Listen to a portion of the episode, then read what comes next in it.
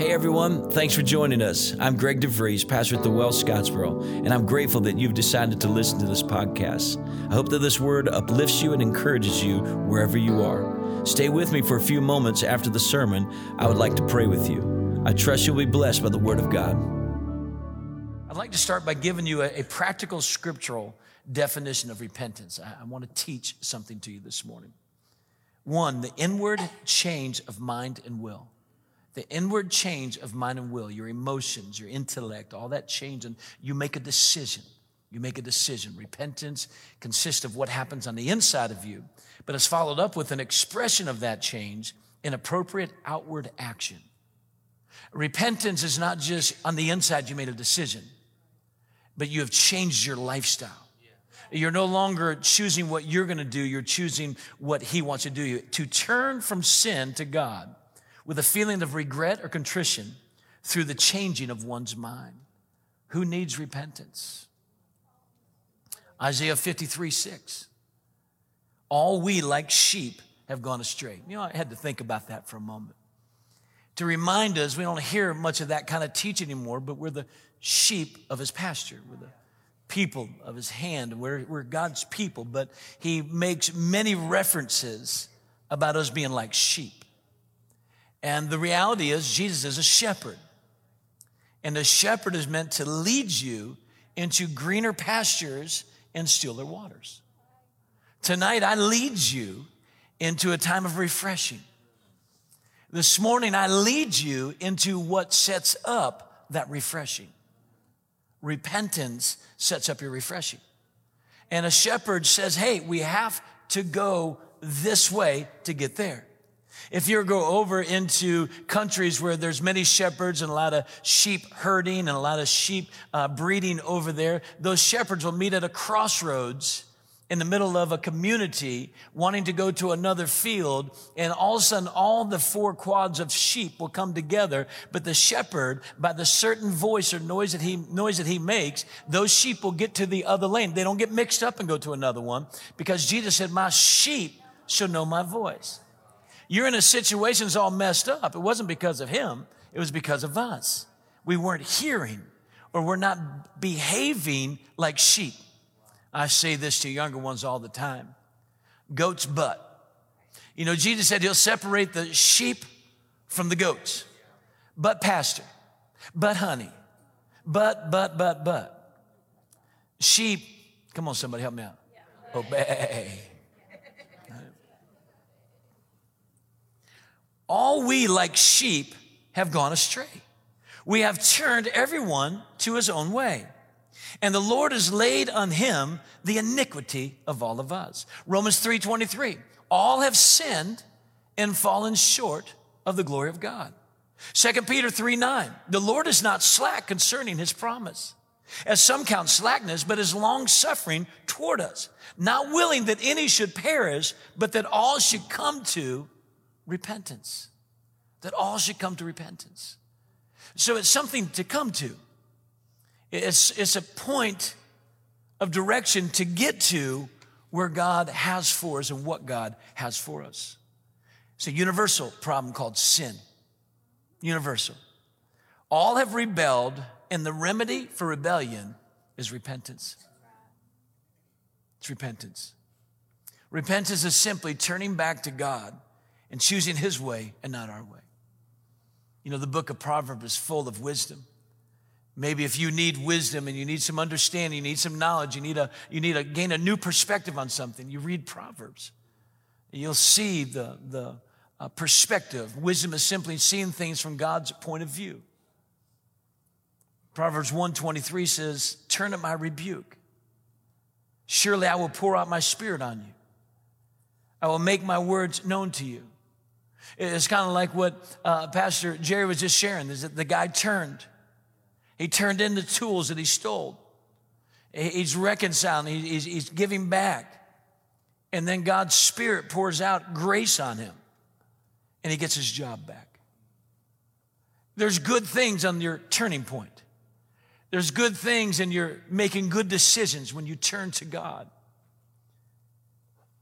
through some of my studying and refreshing and not just going back to the series we preached before, but wanting fresh. Why, what are you saying right now?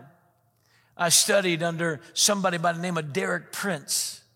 He's a minister for 60 some years, a powerful minister. Matter of fact, he was very well known for deliverance ministry. And whether you believe in that today or not, you've read the Bible and you know the Bible had it. And he literally said this. He said, I'm gonna, I'm gonna shoot shy and shoot low here. 50% of the counseling sessions I had in all 60 years of my ministry, 50% shooting low, in other words, is probably much higher than that. He said, The problem was not the problem they brought to me, it's the repentance they didn't do. If they would have repented, their marriages would have been fine. If they would have repented, their finances would have been fine. If they would repent of something, you see, uh, someone who repents from somebody is no longer troubled by what was troubling them because now you're in the safe arms of God. And somebody who has fully repented towards God will not struggle with God.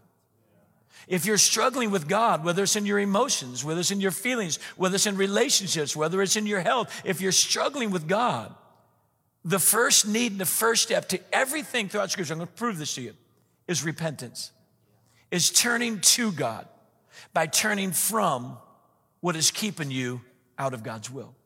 Repentance is the key. I know it's almost too simple. It's a crazy thing in this simple gospel love the Lord your God with all of your heart, with all of your soul, with all of your mind, with all your strength, and to love your neighbor. too. Jesus narrowed it down to two love your neighbors, love yourself. We have overcomplicated it. I think we've over spiritualized it sometimes. I think we have way too many prophecies and dreams and words and this and that and all these things going on. And I think we have created somewhat of a confusion. You just need to turn to God. Jesus is the answer for the world. Listen to a little bit of Andraé Crouch. Pull some of those oldies out and, and listen to those people who by faith found a place that Jesus is the answer. Jesus is your answer. Jesus is my answer, but we become a dependent culture. We're dependent upon this, that, and the other thing. And I don't think I have to make the exhaustive list of what it is.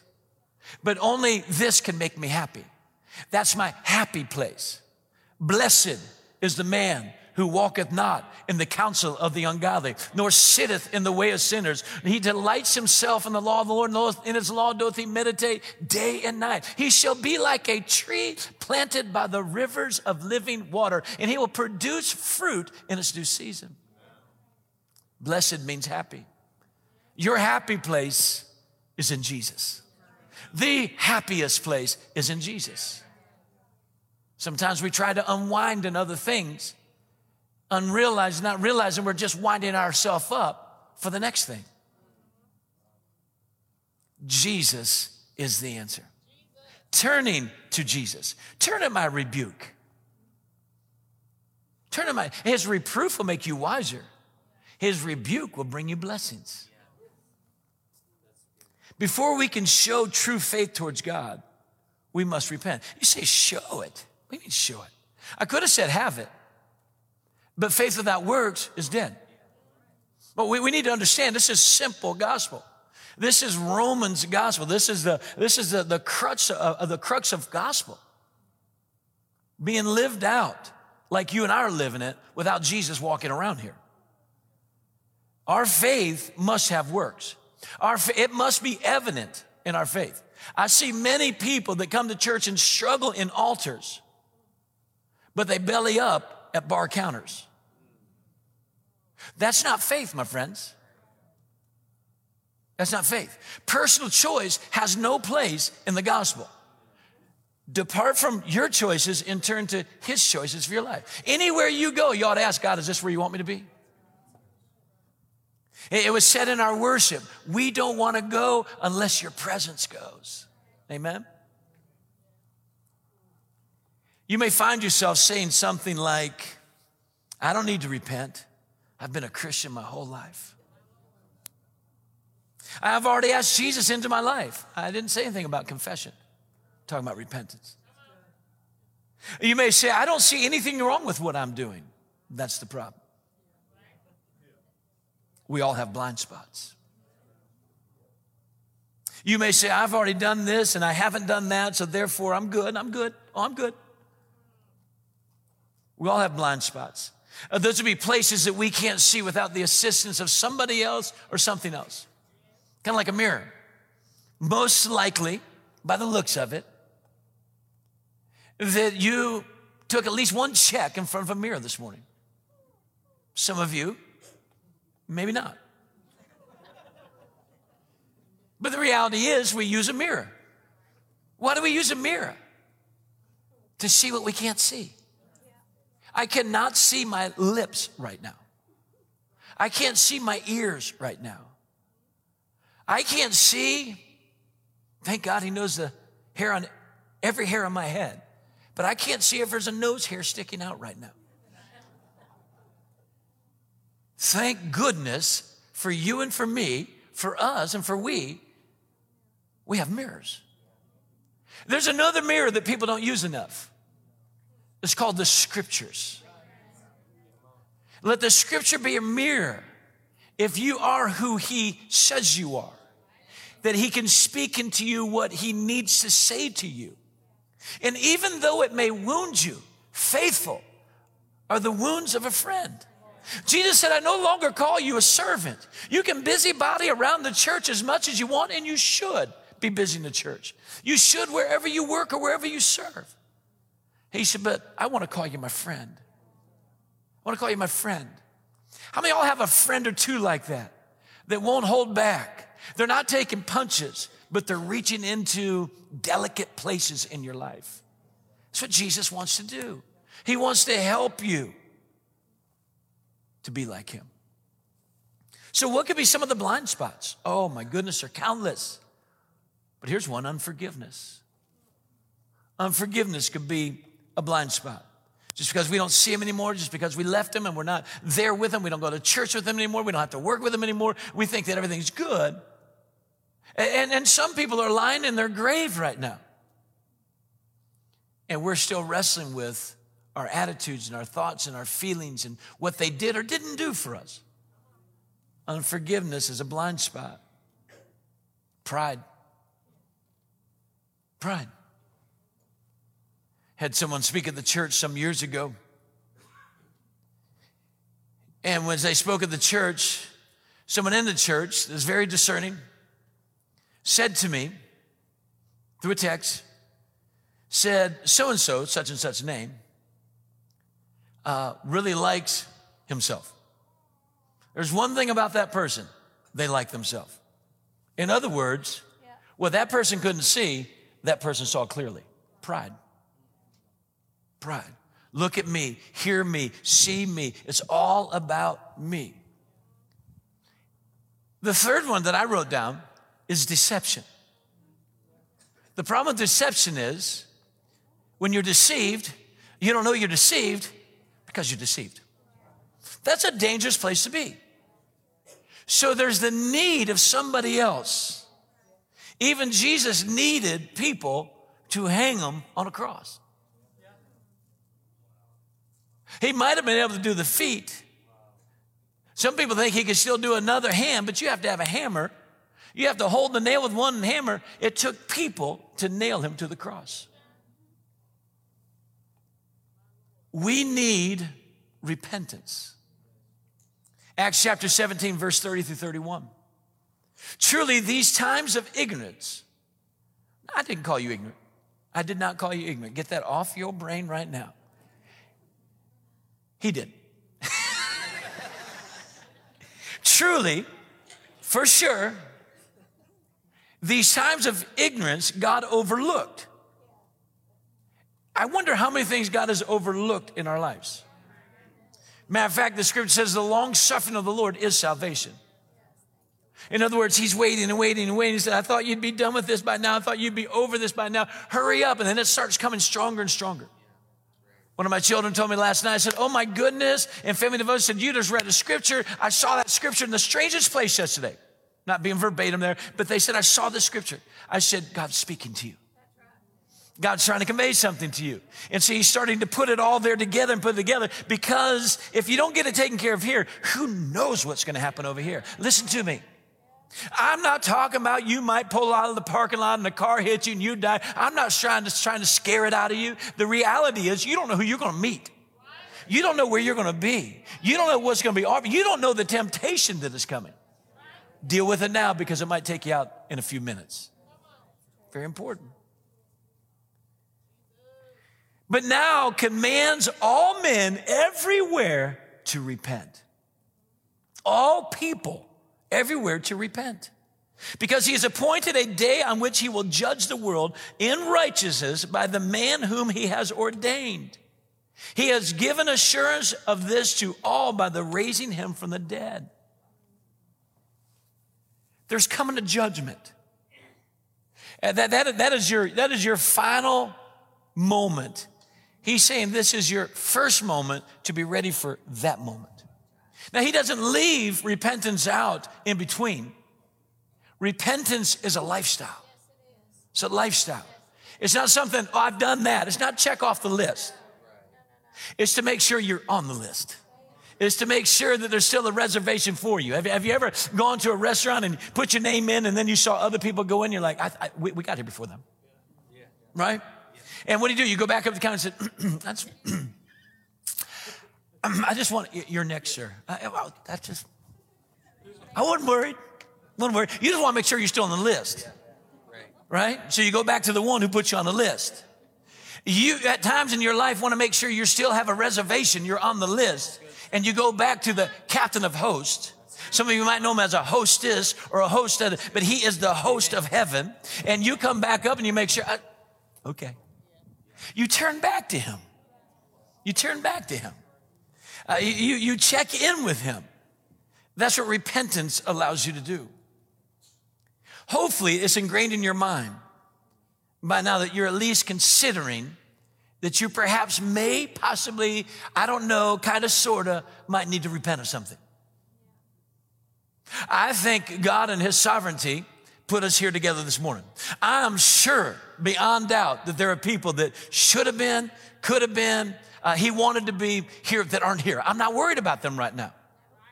But He got us here for some reason, somehow. And especially to the one that it was like going through hell to get here. Everything breaking down, everything going haywire, communication, the outfit didn't fit like it fit last night. Whatever. I have girls, I understand. Outfits change overnight. And all that interference to get here is a very good indication that the enemy most likely and your flesh did not want you here, but you're here. So let's talk about this progression of faith, uh, of repentance, uh, of the importance of repentance and the progression of Christianity.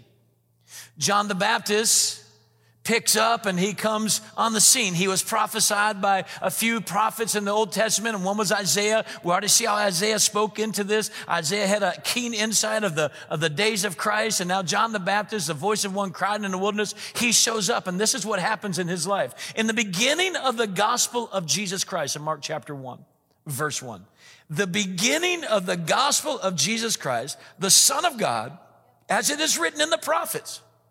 So it's established.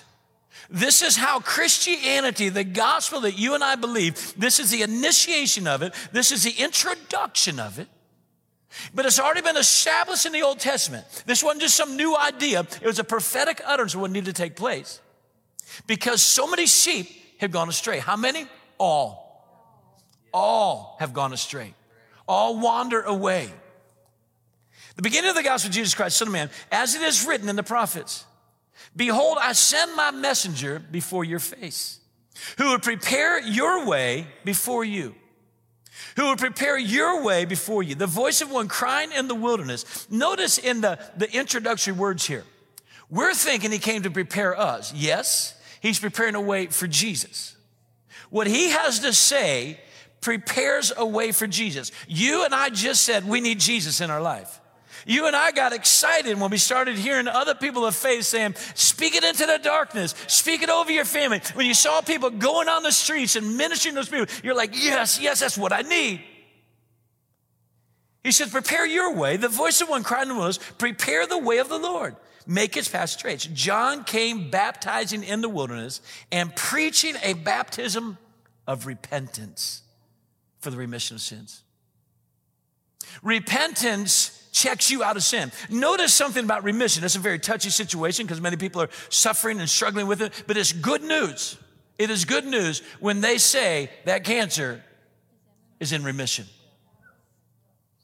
That does not say it will not come back or I can't show back up, but that is a really good season. And when you and I repent of our sins, we're out of that stuff that is destroying our life. We're out of that stuff that is eating away at our life. We're out of that stuff that is damaging us. We're out of that stuff that is deceiving us, and it's in remission. It's not to say you can't go back to it. But don't you think just because you repented of it one time, you go back to it, you don't have to repent from it again. You got to get busy again. You got to get mindful again. You have to get serious again with the issues you're dealing with because the wages of sin, whether you like it or not, is death. That's gospel. That's the Bible. And John the Baptist starts this whole thing off, bringing us from the old covenant into the new covenant, and he's preaching repentance. That's the gospel. There is no gospel in your life without repentance. Repentance is good news. You can be free. You can be liberated from that unforgiveness, from that bitterness, from that addiction, from that dependence, whatever it is. All you have to do is turn to God. So there's this guy by the name of Jesus Christ. You go from JB to JC. You've got Jesus Christ. And what did he preach? He initiated the new covenant. He is setting it in order. And now, after, in verse 14 of Mark 1, now after John was put in prison, he quit preaching repentance. No. After John was put in prison, Jesus came to Galilee preaching the gospel of the kingdom and saying, The time is fulfilled and the kingdom of God is at hand. Repent and believe in the gospel. So, repentance is the initiation of being able to believe. Now, you may believe because of what people have said and preachers that you've heard, but you're going to have a situation just like Peter had. That's what people say, but who do you say that I am? Who do you say? Here are the Christ. You're the Son of the living God. He said, Hey, now we can build the church. And if you're wondering and struggling with where do I fit in the church, and, and if I don't like the church, many people come to church and then leave the church because they're putting hope in the church. They're putting their expectations in church.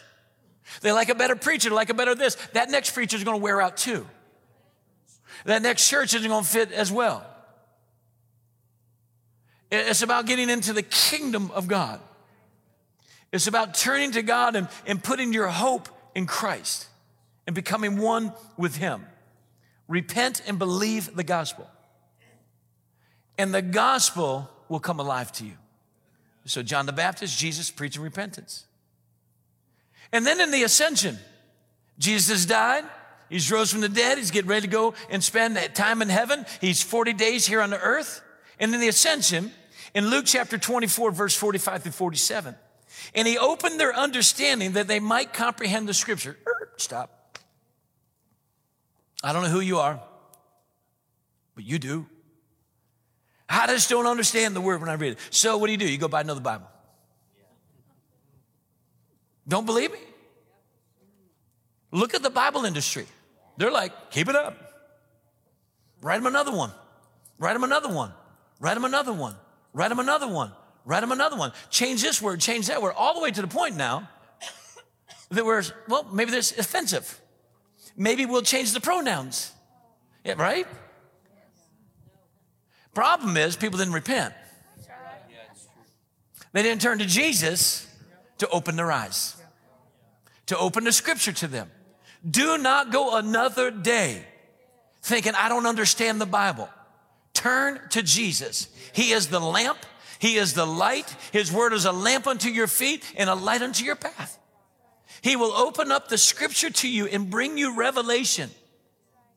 I know there's people, most likely, statistics would tell me, people in here that have literally said to their spouse or to somebody else, I, I just, I have a hard time reading the Bible, I just don't understand it. That is a gift to you. There's something blinding your eyes. There's something hardening your heart. There's something else. It's amazing. It's amazing that, that, that you can watch a television show And somebody could sit next to you and go, I don't get it. That doesn't make any sense. oh, you, you know, really, you start talking about and everything. Isn't it amazing what you can comprehend and what you can't comprehend? And what you need to comprehend is the Word of God. And He's saying, just turn to me. You might have to turn something else off for something else to be turned on in your life. Gone should be the day that you don't understand the Bible. It's a dangerous thing. It can be helpful and become dangerous. But there's a few Bibles out there that are not Bibles. They're paraphrases. Somebody rewrote the scripture in their own perspective. And you're like, oh, I get it. No, this is what you need to understand. If they put it in a way that you start to understand, then you can understand like they understood. So don't stay in that paraphrase, get in the Bible. Where God can speak from you to you. Amen. So he opened their understanding that they might comprehend the scriptures. Then he said to them, Thus it is written, and thus it was necessary for Christ to offer and to rise from the dead on the third day. And that repentance and remission of sins should be preached in his name to all nations, beginning at Jerusalem. Like I said, it's a universal problem. But the answer is the same for anybody and everybody in every language there. But he said, listen, this is so important. Just like John and I started this thing, you need to keep doing this. Preach the gospel of repentance and remission of sins. How about the first sermon the church ever had? Wouldn't that be cool? I, I, like old things. Uh, I'm getting older and, and I still like them. But it's really getting dangerous now that I go into antique stores and I'm like, oh, I remember that. Yeah, yeah, and then I'll go, do I? I'm not sure because I, I can't remember. But I have some Bibles that my mom has passed on to me that were from family members from years, hundreds of years ago. Some of them are in, in, in foreign languages. Norwegian, Scandinavian, things like that. And, and I just love them. I think they're awesome. I think they're beautiful. And I like to hold on to them. And I want us to realize that we need to respect old things also. We need to respect the old path, the old ways, the old truth. We need to understand it. But here's an interesting thing. The church is pretty old now. Church is 2,000 years old. How many else, anybody else like to antique? Looking for some weekend friends. Okay, good. And you come up on that one old thing, you're like, oh my goodness, and you're looking at, yes, you, right? How about the first sermon ever preached in the church? First thing John the Baptist said, first thing Jesus said. Peter said the first thing Jesus said he should say. And this is what it says in Acts 2, verse 37 38. Now, when they had heard this, they were cut to the heart and said to Peter and the rest of the apostles, Men and brethren, what shall we do? And I know you've probably read scriptures like that before, and you're like, oh my goodness, that would be so cool. We just heard a testimony. You heard a testimony. Someone said, What do we do? What should I do? This is throughout the Bible. That's when you know it's cutting the heart. And a preacher shouldn't just be telling you what not to do. A preacher needs to be telling you what to do. And I'm literally saying, repent. Turn to God. He said, Now when they heard this, they were cut to heart and said to Peter and the rest of the apostles, Men and brethren, what shall we do? Then Peter said to them, Chill out, relax, it's all free. Don't worry about it, man, it's all gonna be good. Repeat this after me. Peter said to them, He said, Repent. Do what? Repent. Uh, one thing about repent is kind of the thing about Jesus. Jesus said, I'll rise again, although he had never risen before, but that word arise again means to go back to his original place. Repent, re, do again, pent, a high place. Go back to the high place. Go back to the one who created you in his image and be like him and not like them. We spend so, so many people spend so much time trying not to be like everybody else, they become something like everybody else. Crazy. Fooled, duped. And, and then they have to go to the next degree. I'm not a boy, I'm a girl. I'm not a girl, I'm a boy. And they get all confused in this stuff. And there's, there comes to a point, many of them meet, there's nowhere else to go but death. And that kind of death does not result in a glorification of God. It's a dangerous place.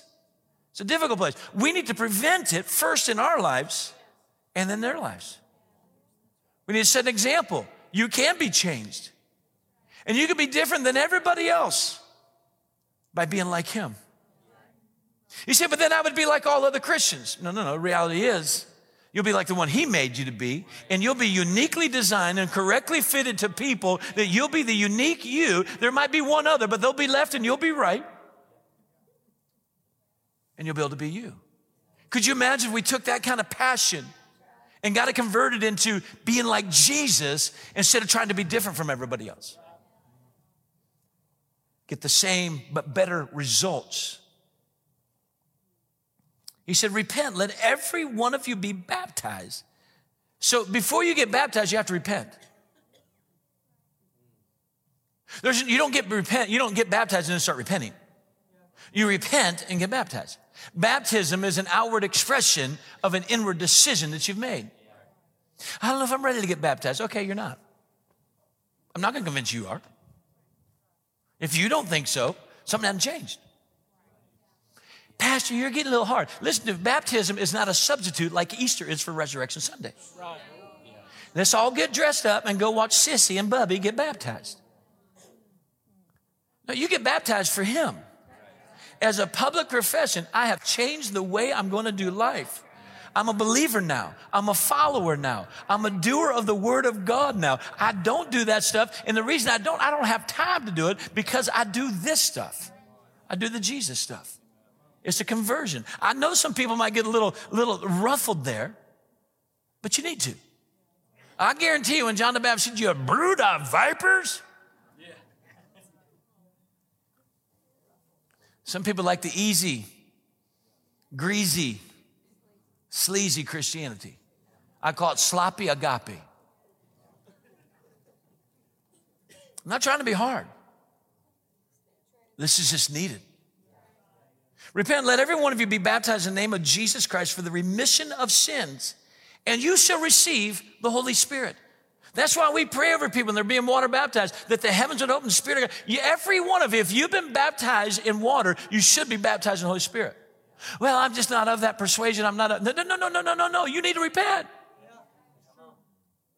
That is his gift. I don't need your gift. What? I asked a guy the other day, I can't remember where I was ministering. I asked a guy, I said, have you, I got up to him I was getting ready to pray. I said, have you ever been baptized? He said, no. I said, you know what it is? Yeah. He said, you want it? Because not right now.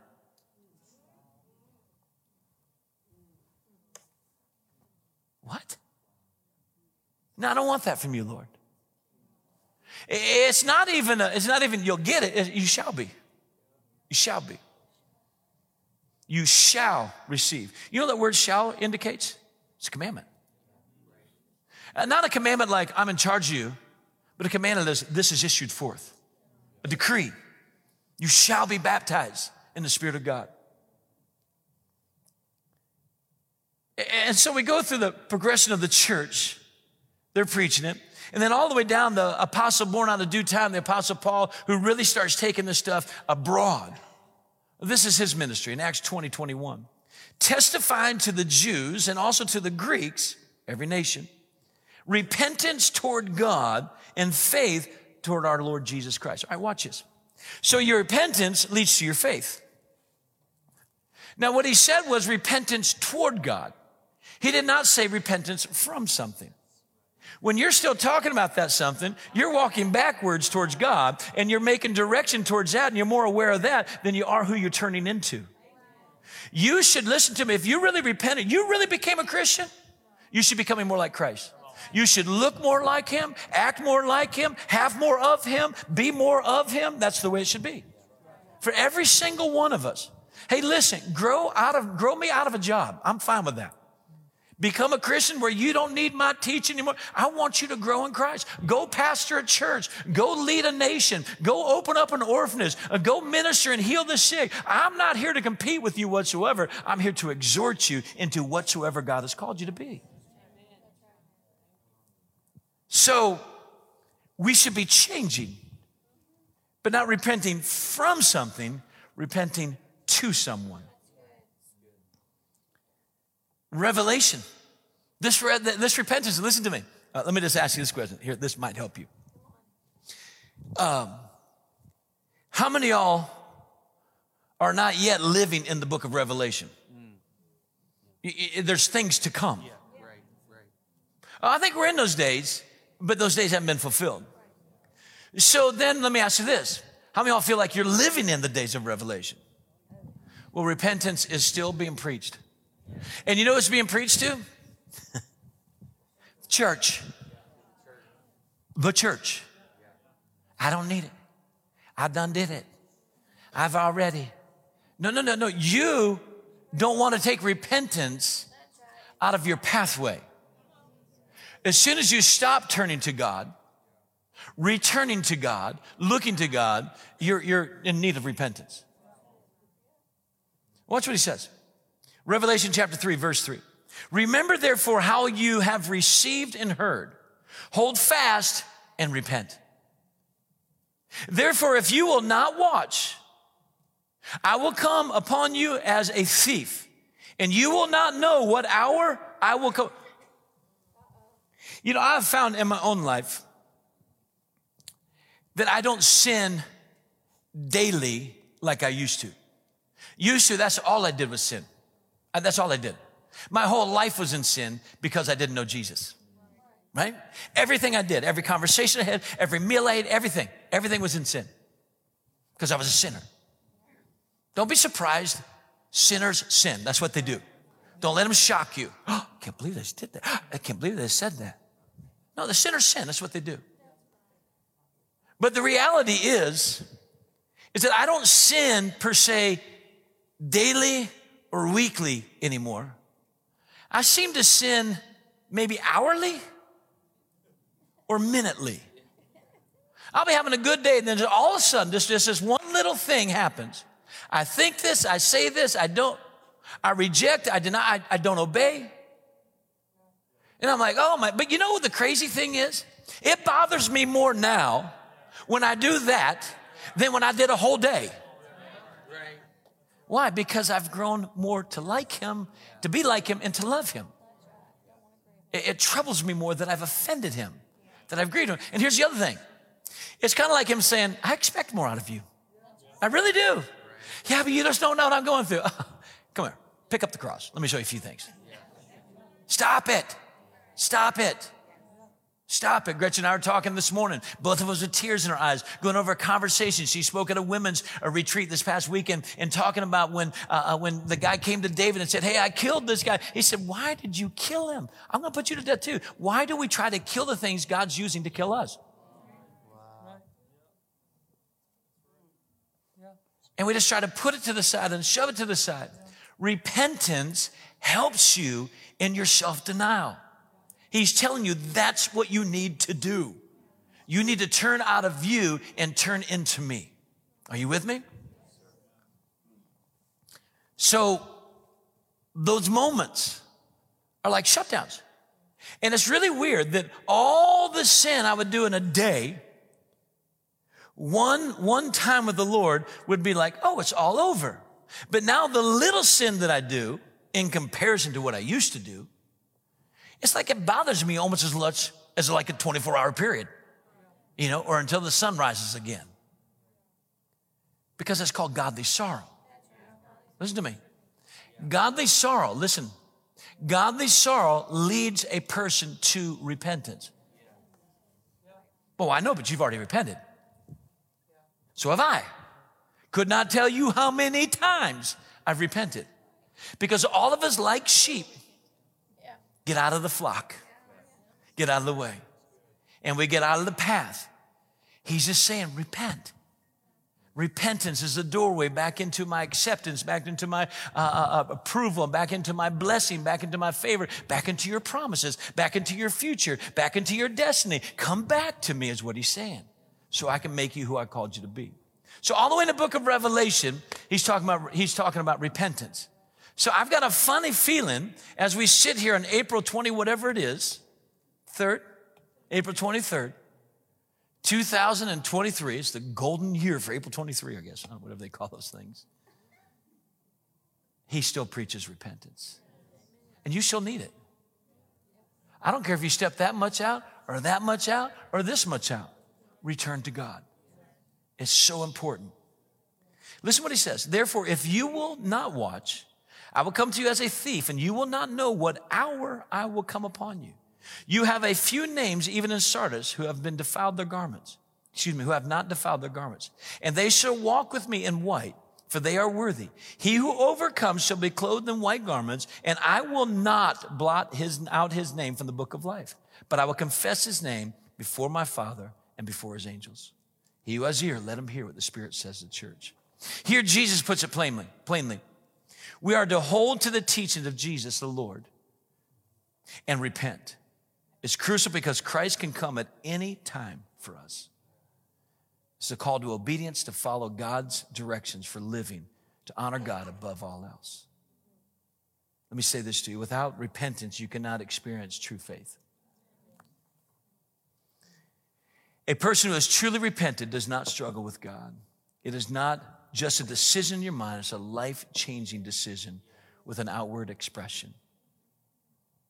There's a few people that John the Baptist was uh, preaching repentance to. You can join me, Pastor Joel. He's preaching this message of repentance, and he said, Who warned you? Brood of vipers. He said, he said you, should, you should be bearing fruit that is worthy of repentance. You know, when I stopped and I thought about that, bearing fruit, it's a life cycle. It's a life cycle. It's not just a one and done. You'd be so ticked off if you bought an orange tree and you got oranges the first year and no oranges afterwards. You'd be out there hacking that thing. You'd be like, this is terrible. Just, I would. Cutting that thing down, digging it up, pulling the roots out, saying, sorry, low down, worthless orange tree. Right? Supposed to produce fruit every year. New fruit, fresh fruit. Matter of fact, more fruit to increase. Sometimes you got to prune it back a little bit. He said, You need to be bearing fruit worthy of repentance. So without repentance, your fruit isn't worth anything. Did you hear me? Without repentance, if you're doing life out of your own will, your own strength, your own ability, your own joys, your own pleasures, you're not doing it for God, your fruit amounts to nothing. Then he said to the multitudes who came out, he said, You brood of vipers, who warned you to flee from the wrath to come?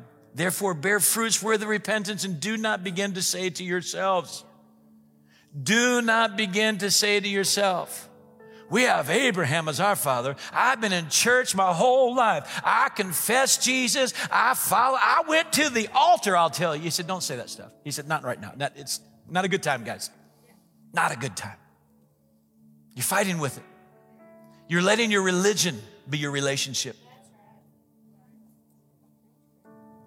He said, We have Abraham as our father. For I say to you that God is able to raise up children to Abraham from these stones. Let me say something to those who aren't worshiping, to those who don't praise him. Let me say something to those who judge the others that do. You, you need to know this and understand. You're in a dangerous place. He said, Don't, don't, don't wait and, and let those rocks cry out. You're meant to praise me. You and I are created to worship Him, to praise Him. And then there's one that judged David for his praise and mocked him and made fun of him and, and cut him down. And she became fruitless. No children. Barren, struck by God, could not have children.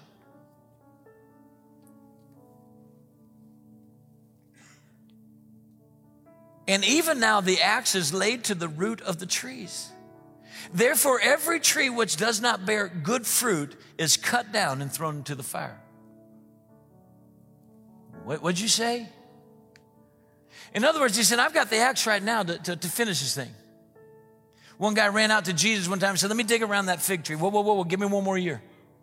Let me dig around it, get down into the root system. Let me get down into the heart. I saw something the other day about the heart and the inside of it, and it looks like there's a lot of roots inside of there. Friends, we need to be rooted in Christ. We need to be rooted inside, like your vein system, inside of your lungs. There's evidence of roots inside of you. You start cutting those roots off, messing with those roots, you're going to dry up and wither. He said, I don't want to cut you off. I want you to grow. I want you to produce. Therefore, every tree that does not bear good fruit is cut down and thrown to the fire. You have to ask yourself, what kind of fruit am I producing? What kind of fruit is coming out of me? You know the old illustration? When you squeeze a tube of toothpaste, toothpaste comes out. When they squeeze you, what comes out? Doubt, anger, frustration, fear, hatred, jealousy, insecurity. I've seen people get under pressure and they just go into a depression. Joy should come out of us, the strength of the Lord. Love should come out of us. Peace should come out of us. Long suffering should come out of us. I just can't put up with this anymore. I, this, how long y'all been together? A month? It's like Derek said. Most things that we're fighting and struggling with could be answered simply through repentance. So the people asked him. Remember, it's not just an internal, it's an outward expression. Are you guys with me? Listen to this. So the people asked him, saying, What shall we do then? What shall we do? If it's not about doing, why did so many people ask, What should we do? I don't know who the preacher started off with and saying it's not about what you do and what you don't do. That's not true. It is about what you do and what you don't do. Faith without works is dead. Dead trees don't produce fruit. He's looking for a harvest. So the people asked, What should we do? He answered and said to them, He who has two tunics, let him give to him who has none. And he who has food, let him do likewise. Give from what you have to those who don't have. If you have two jackets, two scarves, two pairs of shoes, and somebody doesn't have one, go find that person and give them one. But then I would only have one.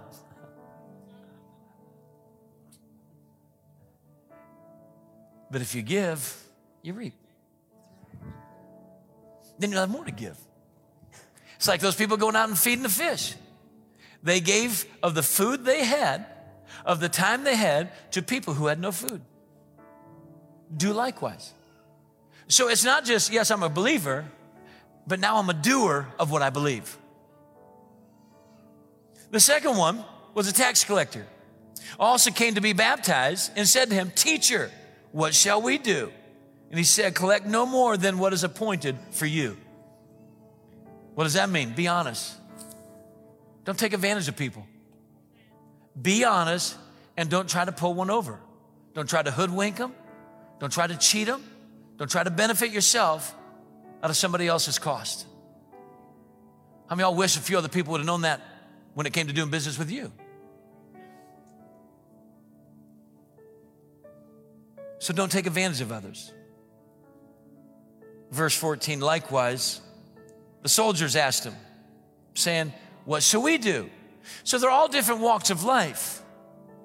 And I'm sure that you have interests, aspects of your life, and vocational aspects of your life, and relational aspects of your life. You need to ask, what, what should I do with my life now? If I'm going to repent and turn my life fully, all in my heart, all in my soul, all of my life, I'm going to give it all to you. If I'm going to, what should I do? What should I do? The soldier said, What shall we do? So he said to them, Do not imitate anybody or falsely accuse them, and be content with your wages. Pretty much speaks for itself. Treat others the way you'd want to be treated. If you ever met that person that seems to have a, some sign of authority in their life and they, they use that authority and, and, and they try to belittle you with that authority, that's because they were belittled somewhere in their life. Treat others the way you'd want to be treated. Again, don't take advantage of people. Don't harm people. Don't, don't invoke fear in people's lives.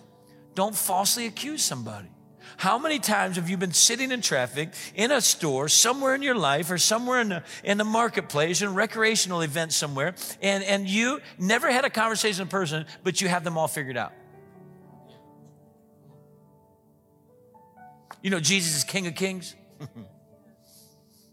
I'm just a king at that. I'm, I'm not the King of Kings, but that, I find myself, and I'm like, wait, Greg, back up. You don't have any basis to come to that conclusion. You're falsely accusing them of being somebody you don't know if they're that person. It's kind of like the guy that was riding in the subway, New York City. It's Monday morning, has to go to work, busy, reading his newspaper, lost in the newspaper. And lo and behold, there's three little children over there that got on with him. And those little children get in a ruckus and they get in an argument. They're playing around, goofing around, and, and everybody's gonna get disturbed by it. And this guy is lost in his newspaper. And finally, someone said, Hey, sir, we're all trying to get ready to go to work here. Do you mind taking care of your children? He goes, Oh, I'm so sorry. We just buried their mother this weekend. I'm so sorry. I got lost. Paradigm shift. We don't know what somebody else is going through. We have no idea. And I know you may not voice it, I know you may not say it, but then sometimes we do. We start to slander people, uh, we, we start to grade people with our tongue we're really degrading them. He said, Don't do that anymore. Yeah, that, that's, that's not the lifestyle of a good tree. He goes on, he says, and be content with your wages.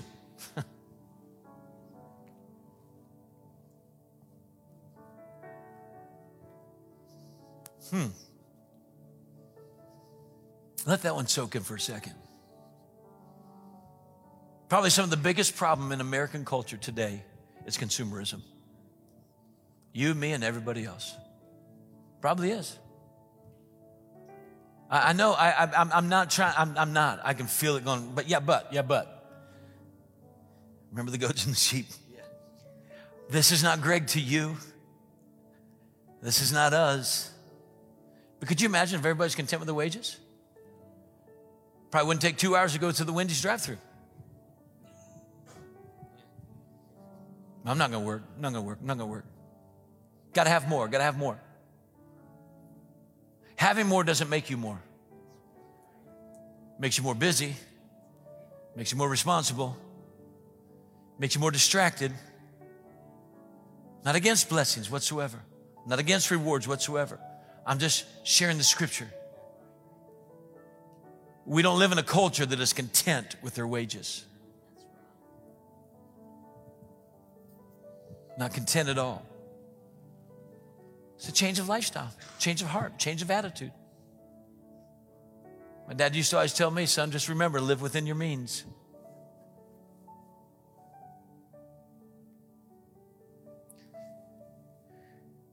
So, this illustration of Scripture reflects 2 Corinthians 7 9. When you repent, you get cleared of things. You have a fresh zeal. Your conscience is clear. Your mind is clear. You're not held or bound by these things. I'm going to ask you to stand to your feet with me this morning.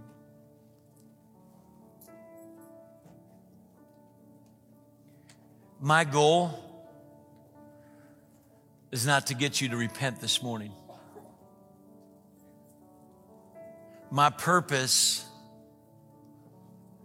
is to get you mindful of the importance of repentance. Your next, whatever that may be, will only be able to be experienced through repentance of something. You can't take on anything else in your life right now without letting go of something else. Your repentance makes more room for Jesus. Guys, look at me. Real Christianity is not a church that you like. It's not a style of church that you like. It's repentance and following Jesus. Paul said, I'm not coming to you with persuasive and eloquent words but to preach to you that I only know Jesus and Him crucified. Jesus is your answer right now.